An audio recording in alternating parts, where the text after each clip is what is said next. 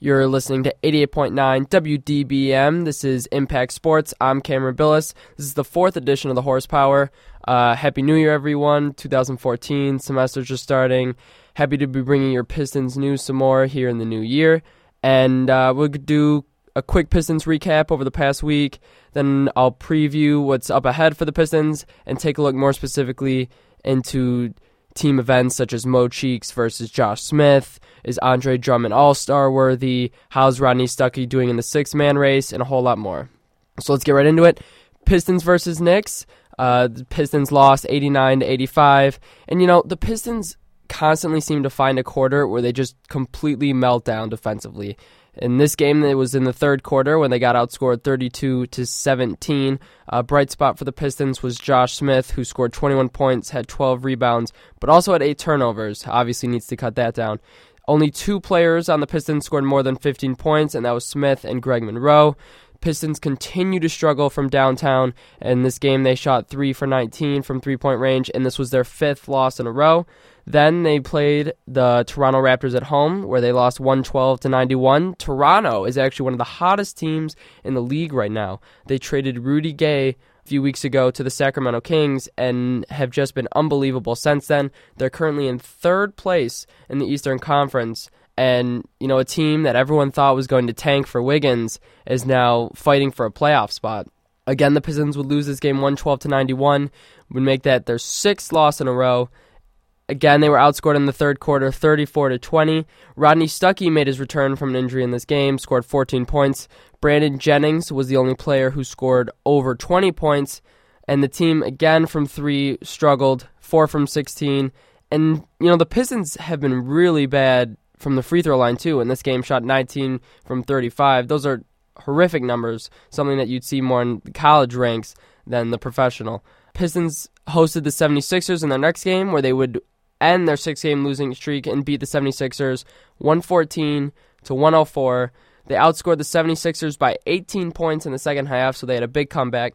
Josh Smith scored 22 points, had 13 rebounds in 43 minutes of play. Singler and Bynum had big minutes off the bench, 30 plus each. Broke their losing streak, as I just said, and the win brought them to 15 and 22 on the season. Most recently, the Pistons hosted the Suns, and in a hard fought battle, they won 110 to 108. They outscored the Suns by 12 points in the final three quarters. Uh, Channing Frye for the Suns had 21 points. The Suns were without star guard Eric Bledsoe, who recently had knee surgery. He'll be out for a while. Brandon Jennings scored 18 points, or excuse me, had 8 points, 18 assists. 16 of those assists came in the first half. Very good game for him. Pistons shot 3 for 17 from three point range. Jennings was 0 for 5. Obviously, can't get much worse than that. Josh Smith, though, shot 1 from 1 from downtown, and his three came at the very end of the game to give the Pistons a lead. Uh, eventually, the Suns would come back and tie the game, but then Josh Smith would make a last second shot to give the Pistons the everlasting lead. So he had a very good game. And you know, this is the, the fact that he only took one three point shot the whole game is huge. If he can control his urge to shoot long long range jump shots, the Pistons will thrive because they go as Josh Smith goes. In this game, Smith had 25 points and 11 rebounds.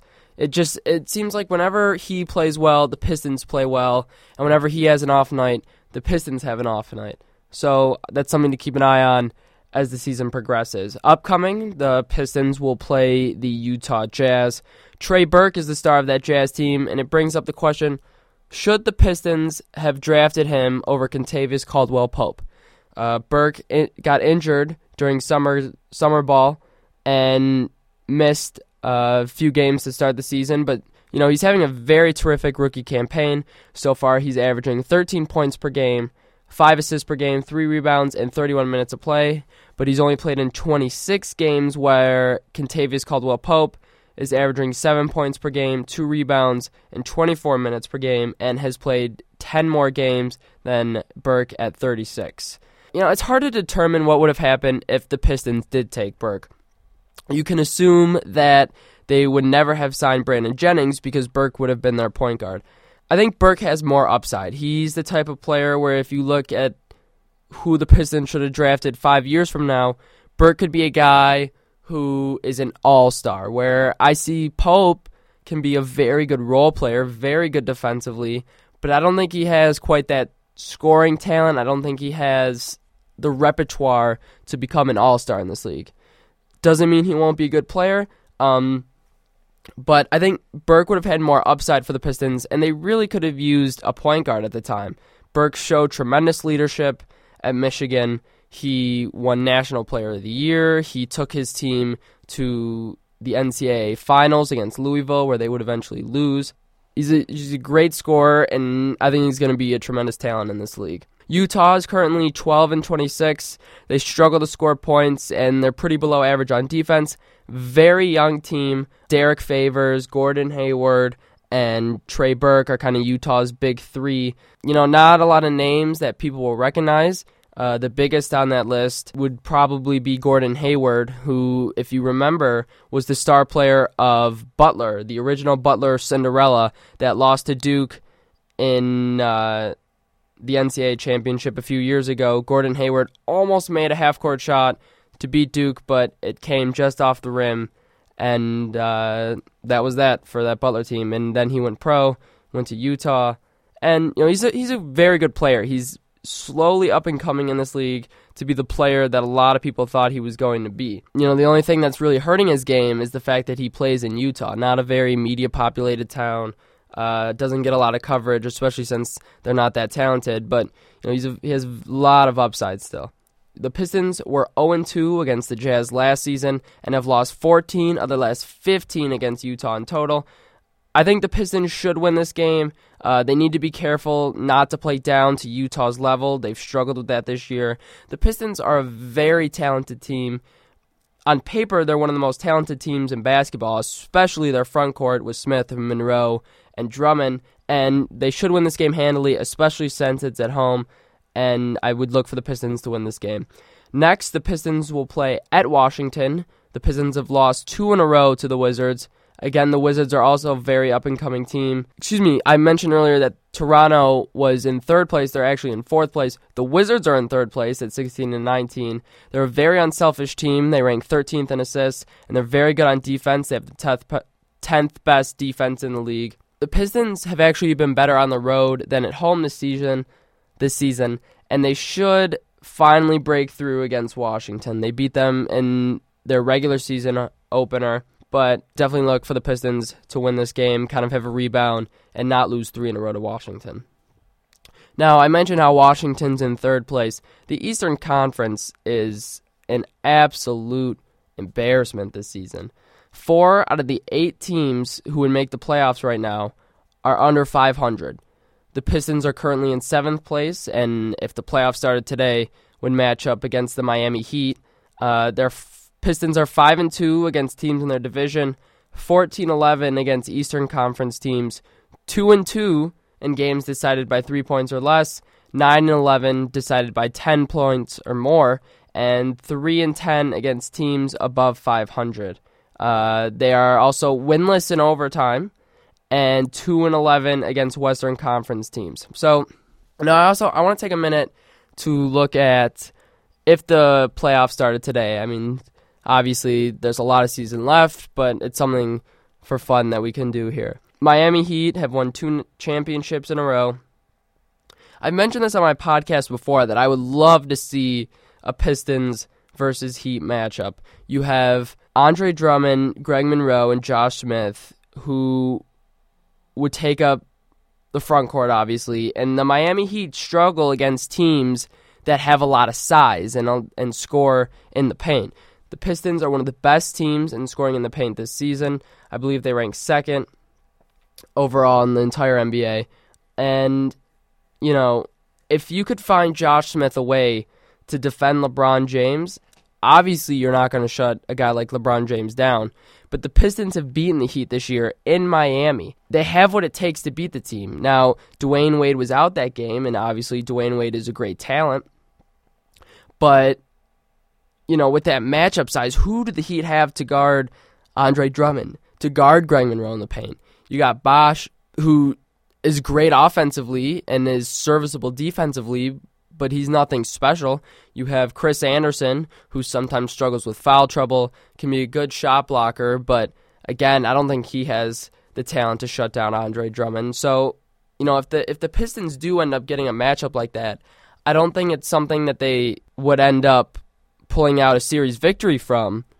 But I think that they could definitely give the Heat some trouble and take them to six or seven games. I think something that's interesting is that the Pistons are much better on the road than they are at home, especially since they're one of the youngest teams in the NBA. Normally, a team that young plays better at home when they have their fans, you know, a group of people supporting them, whereas the, the pressure on the road of fans kind of bickering at you and yelling at you and you know the other team's all hyped up to play in front of their hometown so very interesting if the pistons could bring out a vict. I mean I think they would need two victories on the road to win that series and could they do it obviously that has yet to be seen a lot of roster moves could be made um, lots of time still so obviously it's something to kind of have fun with now but long way to go before the playoffs begin. Uh, I mentioned the Pistons front court and Monroe, Drummond, and Smith. And the question is is change needed? Can those three continue to play together? And I don't think they can. I think Monroe or Smith needs to go because when Smith plays the small forward position, he is outside on the perimeter, obviously, where because that's where he's supposed to be, and that's when he starts to settle too much from the outside. And, you know, when he's taking unwarranted jump shots without really setting up the offense and he's taking these early in the shot clock, nothing good comes from it. His shooting percentage is abysmal. His three point percentage is even worse. And, you know, he has a decent post game. So if the Pistons could find a way to ship Monroe out, and I think that's much more realistic because, to be honest, who is going to want to take on Josh Smith's almost max contract? I don't think you can find a team that's going to want to do that unless you get another bad contract in return. But you know, and Monroe has a lot of upside. He over the past few years has led the league in double doubles, and he has a great low post game. He's a terrific passer. Unfortunately, though, he's a huge liability on defense. The Pistons have one of the worst defenses in the league this year, and you know, if you move Smith next to Drummond down in the paint, that increases your shot blocking ability that helps your interior defense tremendously. And if you could ship Monroe for a wing player, you know, I think that would help a ton. Uh, a a three a guy like Luol Deng who just got traded to the Cleveland Cavaliers would have been a great fit on this team. Obviously, that's not realistic anymore, but someone like that would have been a great person to target. Someone like Wilson Chandler on the Denver Nuggets, guy who can shoot the ball. He's a known three, good defensively. He'd be a good player to target. The Pistons are first in the NBA for most offensive rebounds per game, averaging 14 and a half per game. One more, and uh, that number is one more per game than the second highest in the NBA. They're also second in the league in points in the paint. So obviously, that big three is getting it done on offense. It's on defense where they're really struggling.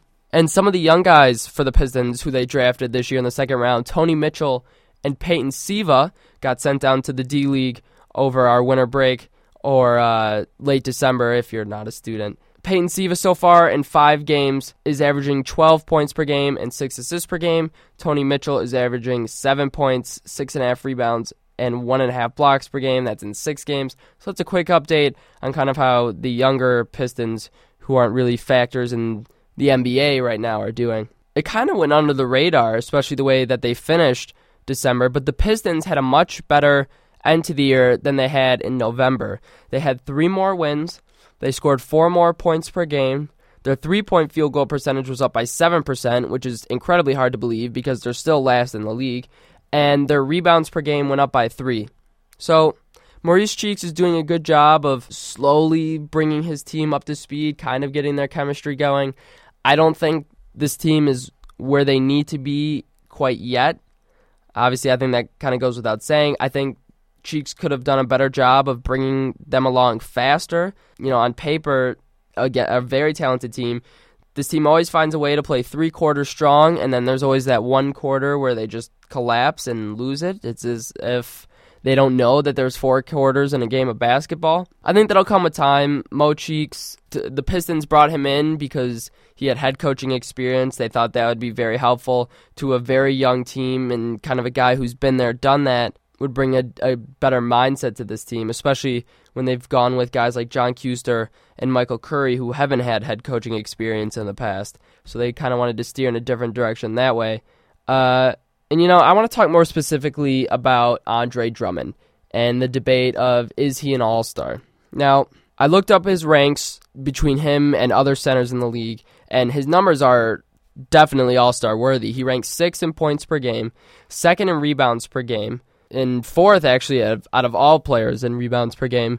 Again, back to centers, he's second in field goal percentage, second in steals, fourth in blocks, and first in double doubles. And very interesting statistic here, he is the highest number of rebounds per game from any center to ever play 20 years old or younger. Guys like Shaq, you know, some of the best centers of all time, Dwight Howard. Andre Drummond has better numbers right now than those guys did back when he they were his age. So, I mean, the amount of upside Andre Drummond has, I think are tops in the league, maybe behind someone like Damian Lillard or Anthony Davis, but Andre Drummond is going to be one of the best players this game has ever seen. His his game is so raw. He has so much potential in the low post offense. They don't run plays for him. He just gets a ton of putbacks and effort effort points. But you know he's so athletic and so much fun to watch. Maurice Cheeks has to love being able to coach a guy like that. All right, Rodney Stuckey talked about this in my last podcast. He is still in contention for six man of the year. Currently, he ranks second in points per game off the bench and is around four points behind Nick Young from the Los Angeles Lakers. One of the candidates who I mentioned last time, Isaiah Thomas, is actually in the starting rotation for the Sacramento Kings after the Kings traded uh, Greivis Vasquez and other pieces for Rudy Gay. So, kind of helps Stuckey a little bit. Long way to go. He's had some injury problems the last couple weeks but he's slowly getting back into it. And the Pistons play a lot better when he's playing well.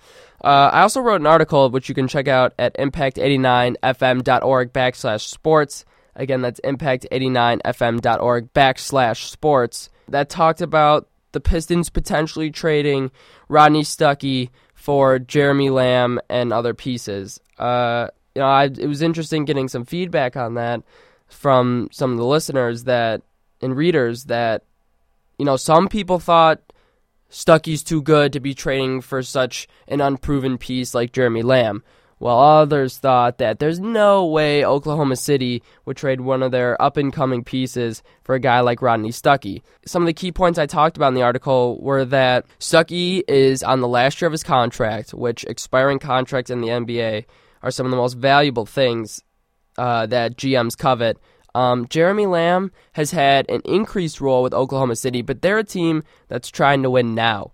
And Stuckey can play the point guard position, the shooting guard position. He can come off the bench.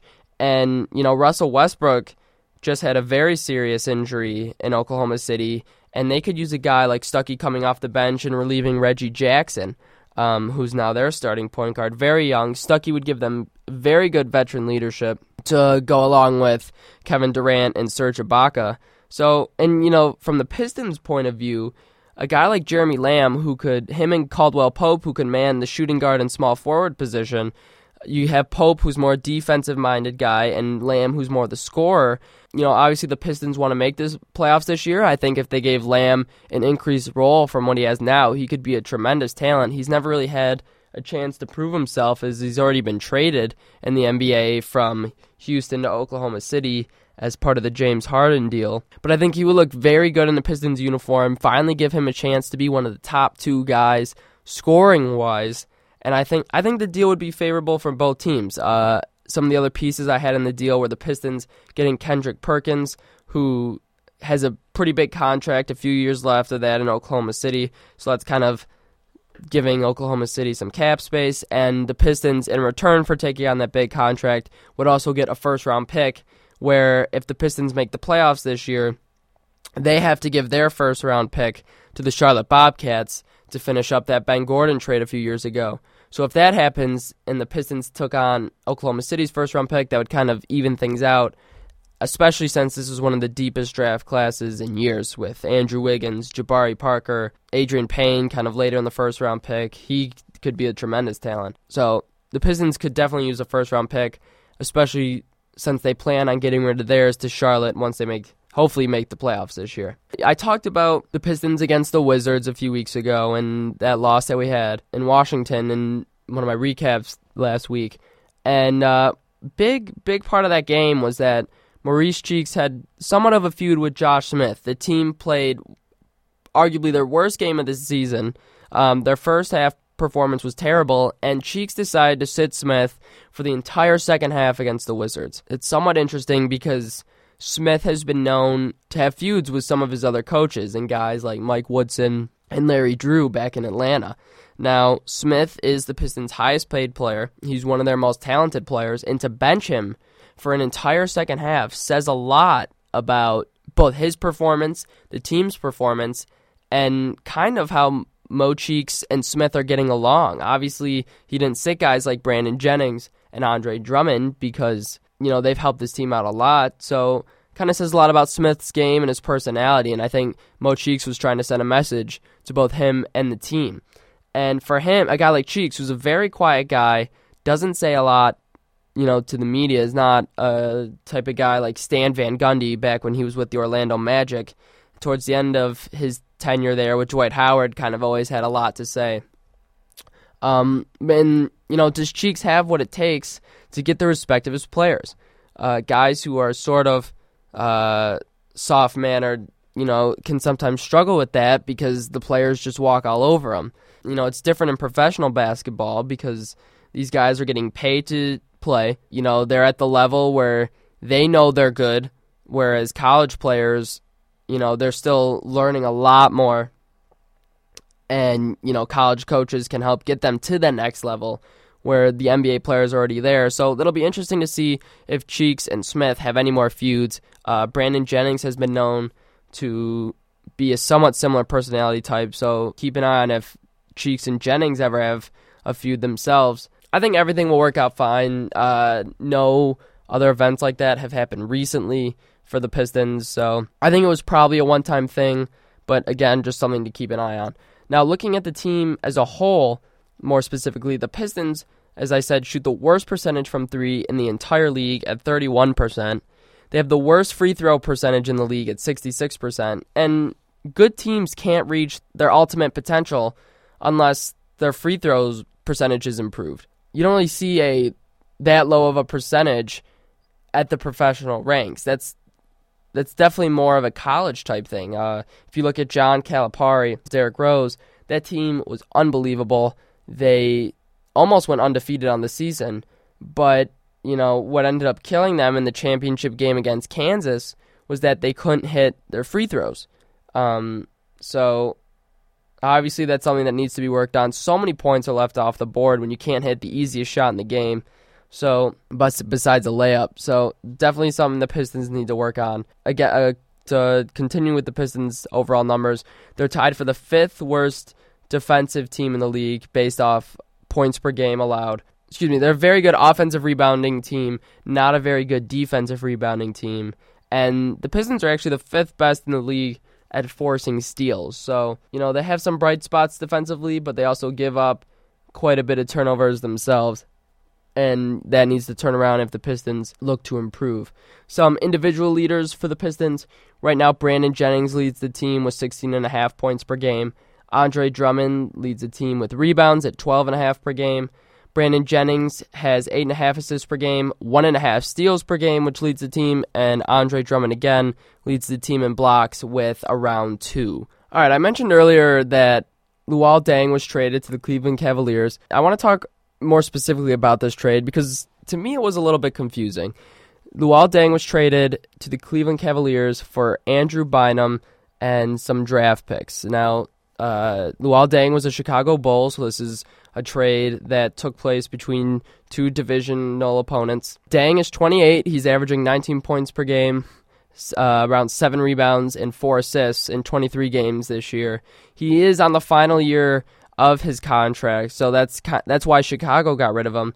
Now, when they took back Andrew Bynum, they had every intention in the world to just release him. Um, Andrew Bynum is one of the most talented centers in the league, but he has had some major problems staying focused and adding positives to the team that he's on. he was suspended from Cleveland for conduct detrimental to the team, and this was the reason he was ultimately traded. His contract was non guaranteed, which is why a team that traded for him could just cut him and save a lot of money. Now, I understand that the Bulls haven't had quite the year that they expected. You know, Derrick Rose got hurt very on early in the season, and he's out for the year. Uh, Luol had some injuries himself, and the Bulls don't have quite a great record. But you know, if the playoffs started today, they'd still they'd still make it. You know, I st- I still think that they're a team that considers themselves a contender.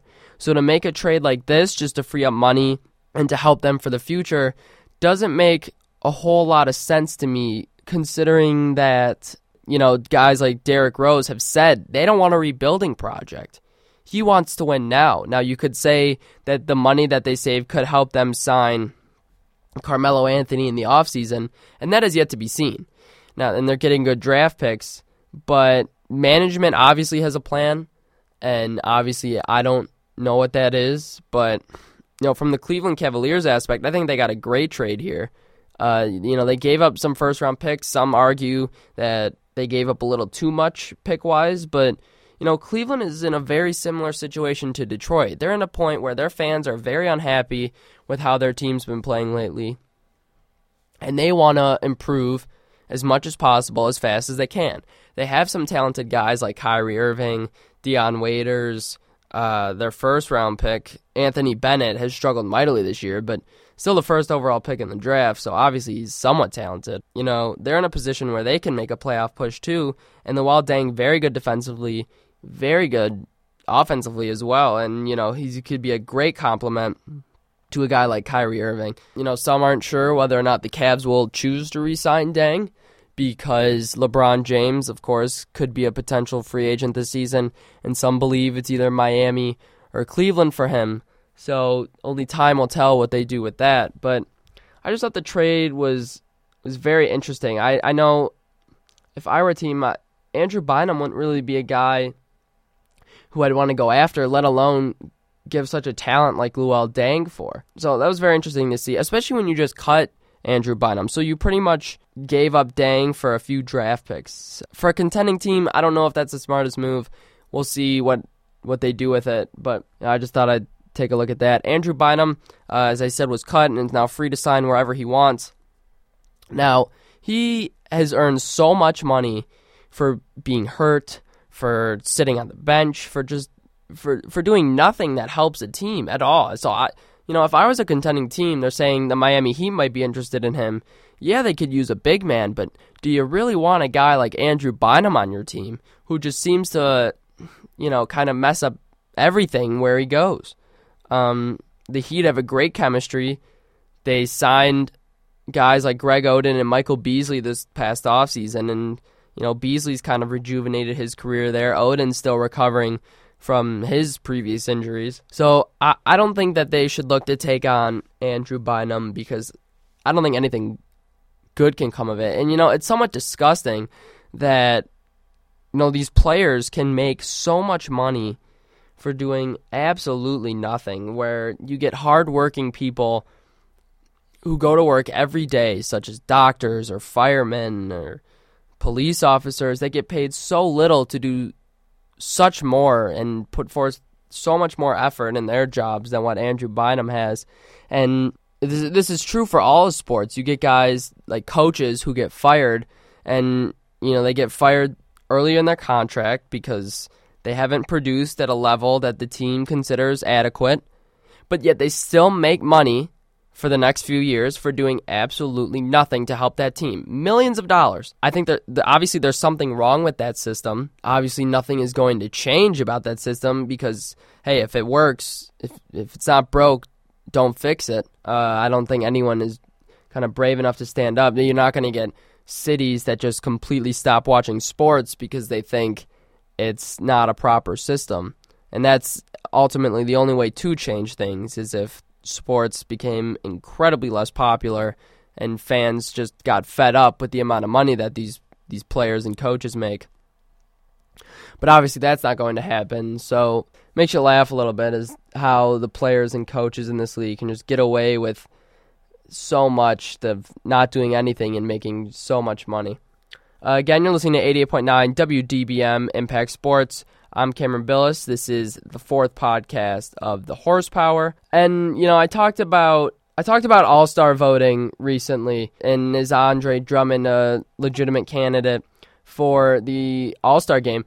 You know, I'm looking here at the voting le- the vote leaders right now for the starting lineups, and I'll give you a quick rundown of that real quick. In the Western Conference, for the front court, uh, your top five leaders are Kevin Durant, who is over 500,000 votes higher than the next highest, Dwight Howard.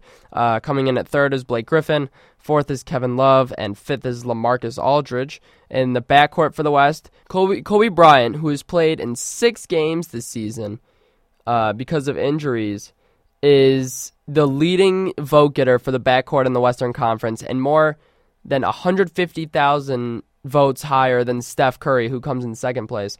Chris Paul is in third place, Jeremy Lin is in fourth, and James Harden is in fifth. Now, in the Eastern Conference, leading the front court uh, is LeBron James. Second comes Paul George, Carmelo Anthony, Roy Hibbert is fourth, and Chris Bosh is fifth. Andre Drummond comes in at eighth place with 120,000 votes, uh, a little upwards of that. In the backcourt, Dwyane Wade leads all Eastern Conference players. Then Kyrie Irving, Derrick Rose comes in at third, John Wall at fourth, Ray Allen at fifth, uh, and Andre Drummond is the only Piston to be somewhat in contention of a vote getting spot. Miami Heat get a lot of love.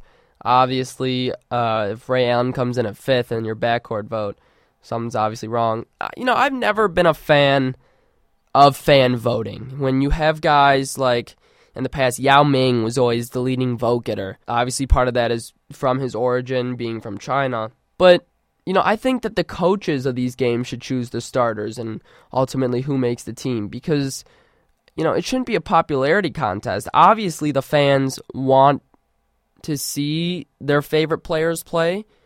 But if a guy like Kobe Bryant, who's played in six games this year and won't even be able to play in the All Star game when he eventually wins this voting contest, you know what? Why? What? Why vote for him? Why make him eligible? Jeremy Lin is the fourth leading vote getter in the Western Conference. He's not an All Star. You know, guys like James Harden, Russell Westbrook, Tony Parker, Damian Lillard, Klay Thompson are all underneath him, and they have had much better seasons than Jeremy Lin. You know, Lin has over 100,000 more votes than James Harden. I'm sorry, that's not right. He's a good player. He's a fun player to watch, but in, by no means is he an all star. Like in the front court for the Eastern Conference, Kevin Garnett is getting votes because of his name, not because of his skill. There's no way Kevin Garnett should have 45,000 more votes than Andre Drummond. I'm sorry. That, that should not be happening. Um, you know, Ray Allen shouldn't be the fifth highest vote getter for the backcourt in the Eastern Conference. He's not. He's a good player. Has had a great career A future Hall of Famer, best three point shooter the league has ever seen. But this season, he is not an all star. And, you know, if he gets voted in, which I don't think he will, but if he does get voted in, I would be a little upset with that. I, I think that, you know, the, the whole vote system is just a, a, a gimmick to try and get fans more involved, when in reality, the fans are going to watch the game anyway you know, it's for some reason I don't truly understand because the NBA All Star game is, you know, relatively boring, especially especially the All Star weekend. You know, the dunk contest has turned into such a joke. I can't even begin to tell you. I'll talk about that more, uh, you know, when it gets closer to the event. But, you know, guys getting five chances to complete a dunk, and, you know, it takes away from the excitement. When you see him miss four times, and then he eventually does it, but yet you know said player gets straight tens across the board. You know, it's not a perfect dunk. He missed it several times. So, you know, a few of my pet peeves uh, with NBA All Stars and fan votes. All right, uh, you're listening to 88.9 WDBM Impact Sports. I'm Cameron Billis. Quick reminder about the Pistons. Pistons are currently 16 and 22 and a few easy games ahead with the Jazz and the Wizards, a few very winnable games.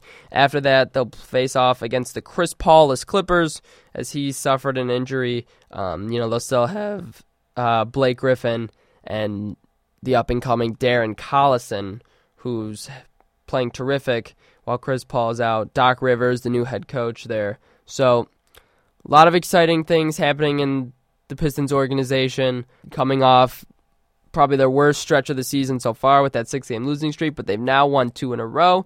They played the Jazz Friday night at 7:30 at the Palace of Auburn Hills, and they play the Wizards January 18th, so the night after at 7 p.m. at Washington. A lot of stuff happening in the Pistons world. I'm here to cover it for you. Uh, stay tuned for all Pistons news, Detroit sports news, MSU sports news at impact89fm.org backslash sports. I'm Cameron Billis. Thanks for listening.